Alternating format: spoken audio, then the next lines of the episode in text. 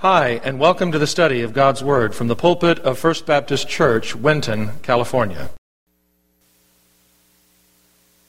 Good morning, and thank you for joining us. There have been some requests for sermon notes during our sermons, so we went ahead and worked on that this week, and you can get those now if you go to their URL on the computer and you go to wintonchurch.org slash sermons, and you will find that information there. You can print them out. That way you can follow along with us this morning.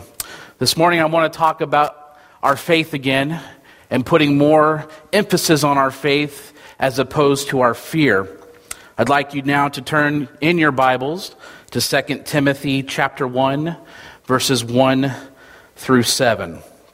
2 Timothy chapter 1 verses 1 through 7 says this Paul, an apostle of Jesus Christ by the will of God, according to the promise of life which is in Christ Jesus, to Timothy, a beloved son, grace, mercy, and peace from God the Father and Christ Jesus our Lord. I thank God, whom I serve with a pure conscience, as my forefathers did, as without ceasing I remember you in my prayers night and day greatly desiring to see you, being mindful of your tears, that I may be filled with joy. When I call to remembrance the genuine faith that is in you, which dwelt first in your grandmother Lois and your mother Eunice, and I am persuaded is in you also. Therefore, I remind you to stir up the gift of God which is in you through the laying on my hands. For God has not given us a spirit of fear, but of power and of love and of sound mind. And again, I, like I said, I want us to talk a little bit more about our faith and how, especially in the times that we're going through, how do we focus on that? How do we get away from the fearful things that are being fed to us? What are we supposed to do while we sit and wait? Well, I've had moments of fear in my life. Perhaps you have too. Have any of you been afraid that your company from whom you work for may close? And some of you may even be experiencing that now or perhaps that you would lose your job? Have you ever been afraid that you wouldn't have anything to eat? Have you ever been afraid of going to the dentist or the doctor? Have you ever been afraid of the x rays or the CT scans or the MRIs and what they might reveal? You see, the global unrest that we're experiencing and the shakiness of our once robust economy is certainly cause for concern. But we don't have to feed the fear. We need to feed our faith. And David says it perfectly in Psalm 56 3. Whenever I am afraid, I will trust in you. Paul writes a letter to his son in the faith, Timothy. At this time, it was difficult for ministry in the life of Timothy and Paul, who was obviously in prison. Timothy, who was having trouble in the church at Ephesus where he was serving, and of course, Paul was in prison. So the letters of 1st and 2nd Timothy here are God's words of encouragement when we face fearful times. So when we face times of fear, you may not be afraid now because you have your 100 rolls of toilet paper or your box of ramen noodles, but when we do face fear, we must learn how to feed our faith and not our fears. How do we do that? First, you feed your faith with the thorough and thoroughness of the will of God. 2 Timothy chapter 1 verse 1, Paul an apostle of Jesus Christ by the will of God. You see everything Paul did since his conversion was because of the will of God for his life. And it's the same for us. Nothing happens to us but what God knows about it in advance. Mark Lowry says, Did it ever occur to you that nothing has ever occurred to God? He knows about it before it ever happens, and He allows it for His good and for His glory. Romans 8 28. And we know that all things work together for good to those who love God, to those who are called according to His purpose. That leads into our second point here, and we're going to go through, through these quickly, so just hang on with me. The second point I want us to know is through the way of the Son. The way of Jesus is life. That's the gospel of Jesus Christ. He offers life by his grace. Of course, it's undeserved forgiveness and justification and mercy, deliverance from sin and the death that we deserve. And it gives us peace. John 14, 6, Jesus said to him, I am the way, the truth, and the life. No one comes to the Father except through me. And also Colossians 3 4. When Christ, who is our life, appears, then you will also appear with him in glory. I want to tell you today that if you don't know Jesus Christ as your Savior, if you will repent of your sin and believe that Jesus died on the cross in your place for your law breaking and believe he was buried and rose to life, you can be saved. You can never feed your faith if you don't have faith in Jesus Christ. 1 John 5:11 and this is the testimony that God has given us eternal life. And this life is in his son. He who has the son has life. He who does not have the son of God does not have life. John MacArthur says, The apostle wanted his son in the faith to continually live in divine mercy, the inexpressible blessing of deliverance from the misery that sin deserves and creates. He also wanted Timothy to continue in full peace of mind and of heart, the inner tranquility produced by divine grace and mercy. He wanted Timothy to have the best that God the Father and Christ, Jesus our Lord, offer to redeemed sinners. Isn't that a blessing? Grace to cover sin, mercy to overrule misery, and peace to dominate life. We also get this through the worth of friends. 2 Timothy chapter 1 verses 3 and 4 discusses this says, I thank God whom I serve with a pure conscience, as my forefathers did, as without ceasing I remember you in my prayers night and day. You see, Timothy was valuable to Paul as a son in the faith and a partner in ministry. You can tell that because of the apostles' prayers for Timothy. Paul spoke with authority to Timothy. Hey, it's great to have friends who will pray with you and with you, but godly friends are definitely, definitely valuable to us. Let me ask you do the people you consider to be your friends help or hinder in your service to the Lord? If they hinder you, you need to get some new friends. You feed your faith with that kind of friends you have. If you have godly friends, they will help you to be a godly person. But if you have carnal, worldly friends, well, let me, let me illustrate this. There's a story, says the band, he was, says he was 10 years old, and my brother Larry got the mumps. My brother Kurt got the mumps. So I thought I would just hug and love on my brothers as they would catch my wellness. Well, guess what? He got the mumps. Proverbs 12:26. The righteous should choose his friends carefully, for the way of the wicked leads them astray. Look at verse 4 in 2 Timothy chapter 1. Greatly desiring to see you, being mindful of your tears, that I may be filled with joy. You see, Paul here was referring to the last time Timothy saw him. And it was likely shortly after Paul's letter to Timothy and just before his arrest at Nicopolis and before his journey to Rome. Timothy was probably like the believers at Ephesus when Paul left. They loved him and hated to see him go. Acts 20, 36. And when he had said these things, he knelt down and prayed with them all. Then they all wept freely and fell on Paul's neck and kissed him, sorrowing most of all for the words which he spoke, that they would see his face no more. And they accompanied him to you, feed your faith with godly friends who will encourage you in your walk with the Lord.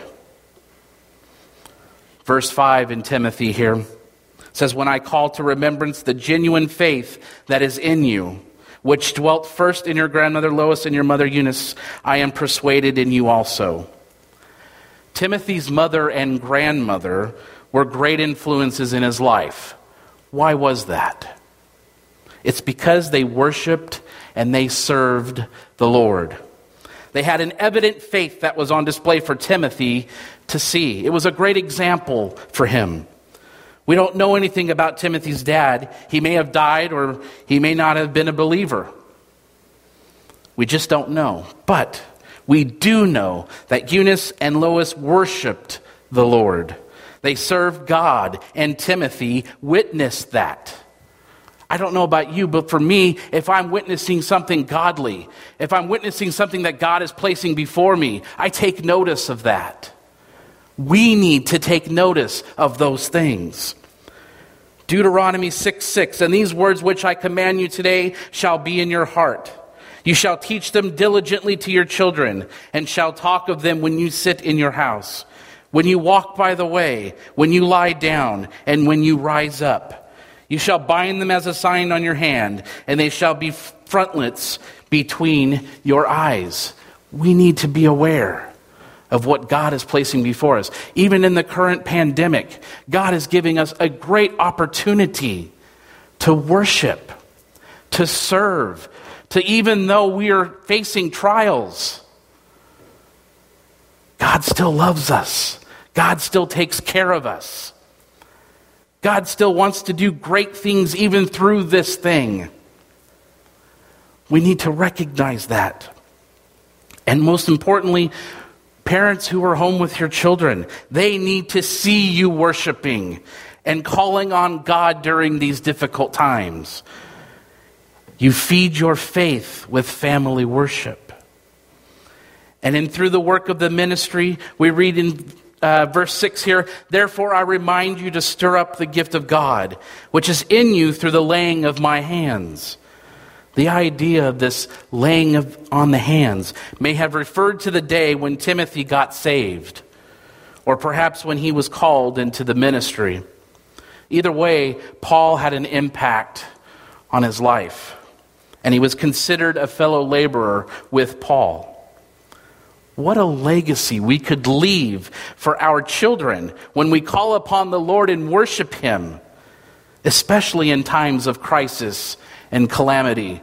I, I, don't know if you've been hearing the news or seeing, but there is a multitude of individuals coming to Christ through all of this. And we look back through the Bible, we've seen when major events happen and there's a big change. There's several individuals that come to Christ. They come to know him, but they're doing it out of fear.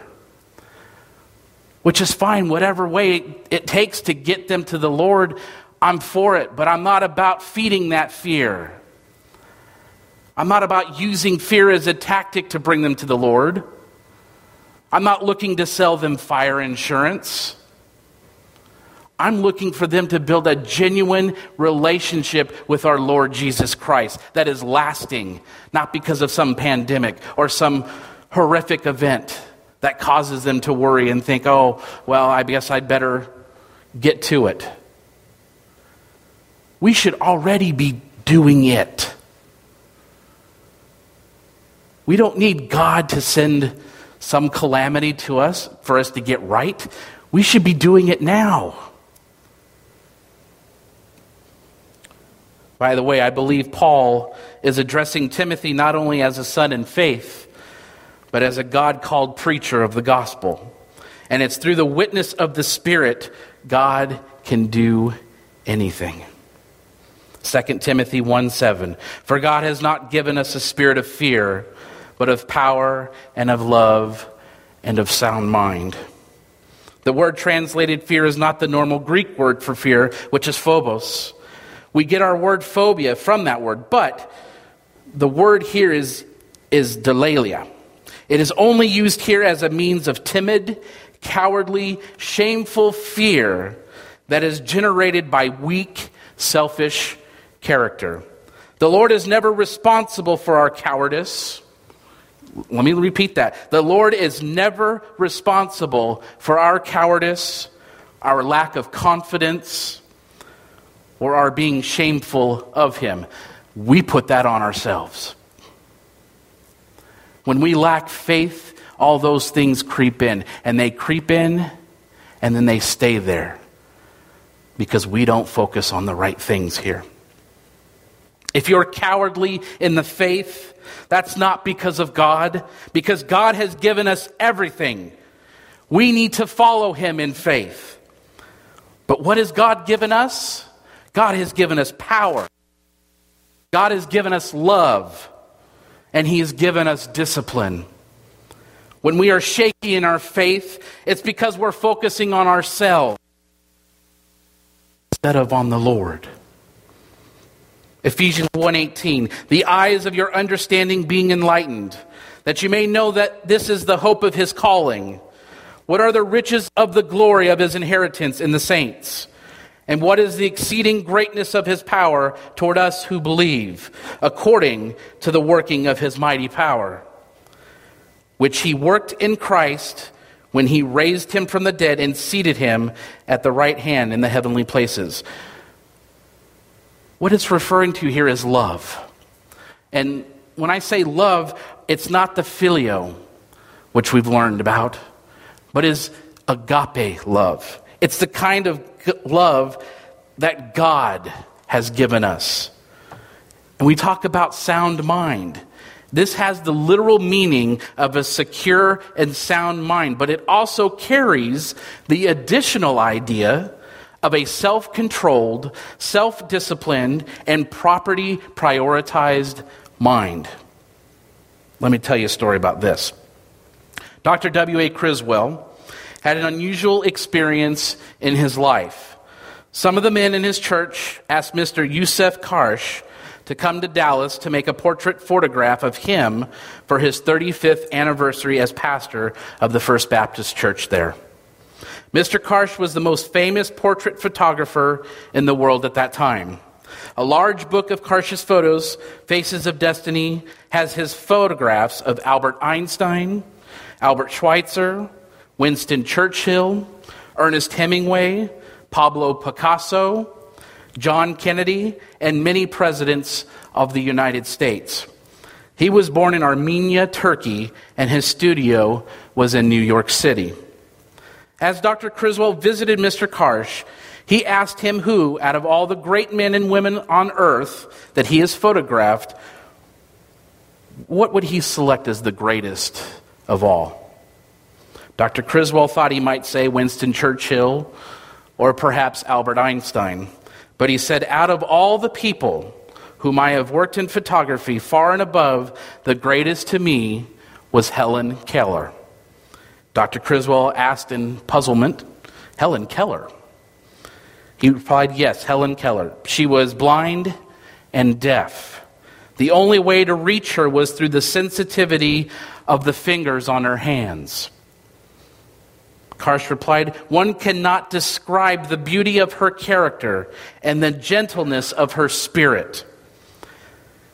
I haven't gotten over that yet, he said. He's comparing that woman to Winston Churchill to Albert Einstein, Dwight Eisenhower, to the greatest men and women of the world. A handicap, he says, is a compliment from God.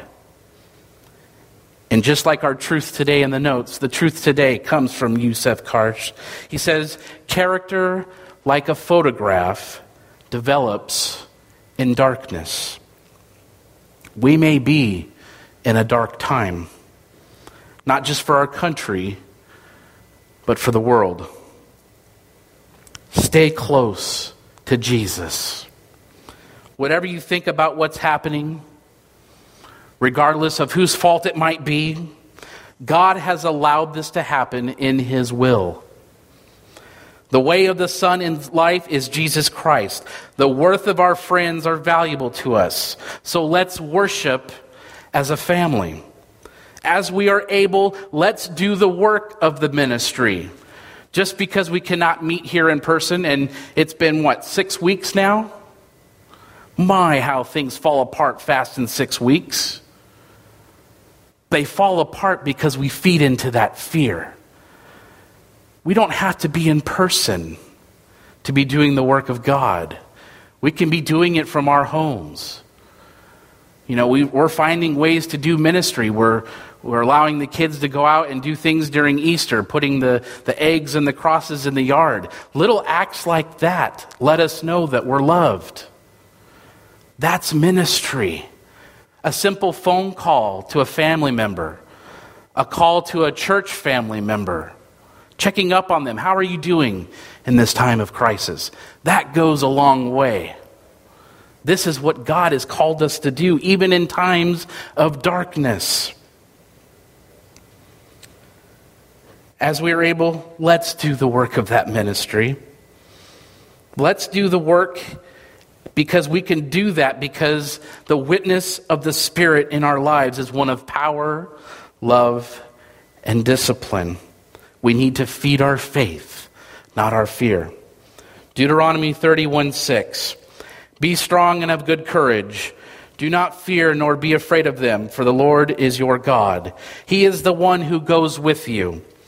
He will not leave you nor forsake you. If that doesn't encourage you, I don't know what will.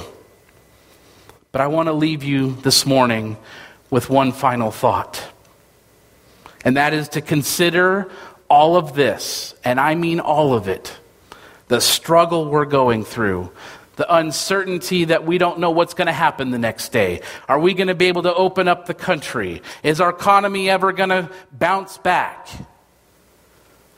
I want you to consider that this is all joy. And I, you may ask me, how in the world do we do that?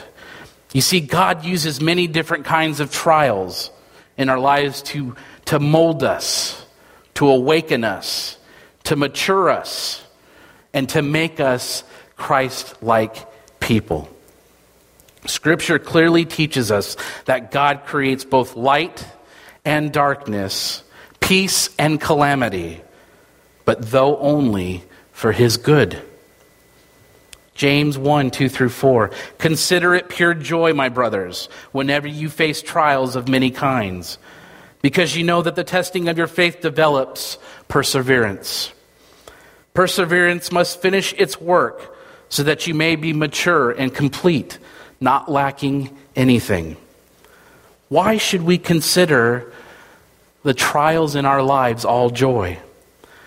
The answer is simple it's because we know what trials can accomplish in us as Christians. We are being tested so that we might look more like Christ in terms of patience, endurance, in short, we are being tested so that we might become more mature and complete with a pure and undefiled faith. We go through testing so that we might not lack anything. Because we know that trials produce joy. Our Christian joy is produced by the Holy Spirit and is not dependent on circumstances. There is actual joy in the heart and life of a person during the most intense and unpleasant trials because the Spirit is within us. Joy is also a fruit of the Spirit. In Galatians 5:22, and if you've been a believer very long, you've experienced this. You see, it is the strength that God gives us that helps us endure with joy. Jesus had to endure the suffering on the cross. Yet he did so because of the joy that was set before him. It was by looking to the ultimate position that it would be his that he was able to endure the cross. Since he looked forward with joy to what was beyond this suffering, we must also do the same. This will be a fleeting thing. We've gone through similar, similar, similar situations in life. The world has gone through similar circumstances. When you're passing through the fire of these circumstances, consider it all joy. Welcome the various and diverse trials as old friends that you know. Know that it is Christ Himself who is working out his great plan in your life, and that nothing can separate you from his love. He is only working spiritual fruit in you so that you might mature and be complete, and in turn, you might enjoy Him more. That is the purpose. I know that we're at home, and I know that we're depressed, we're uncertain, we want to point fingers, we want to blame political parties, we want to pass the buck so that it almost justifies what we're doing at home. But know this God is still on his throne. God still heals and God still saves, even in the midst of a pandemic. I know we're sick and tired of talking about it. Like I said, it's been, what, six weeks since we've met together? But know that we also worship in spirit.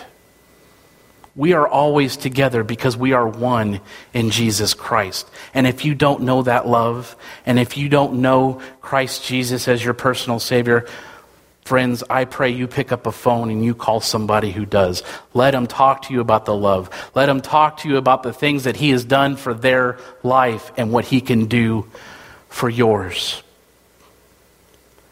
Don't give up. God has, has this handle too.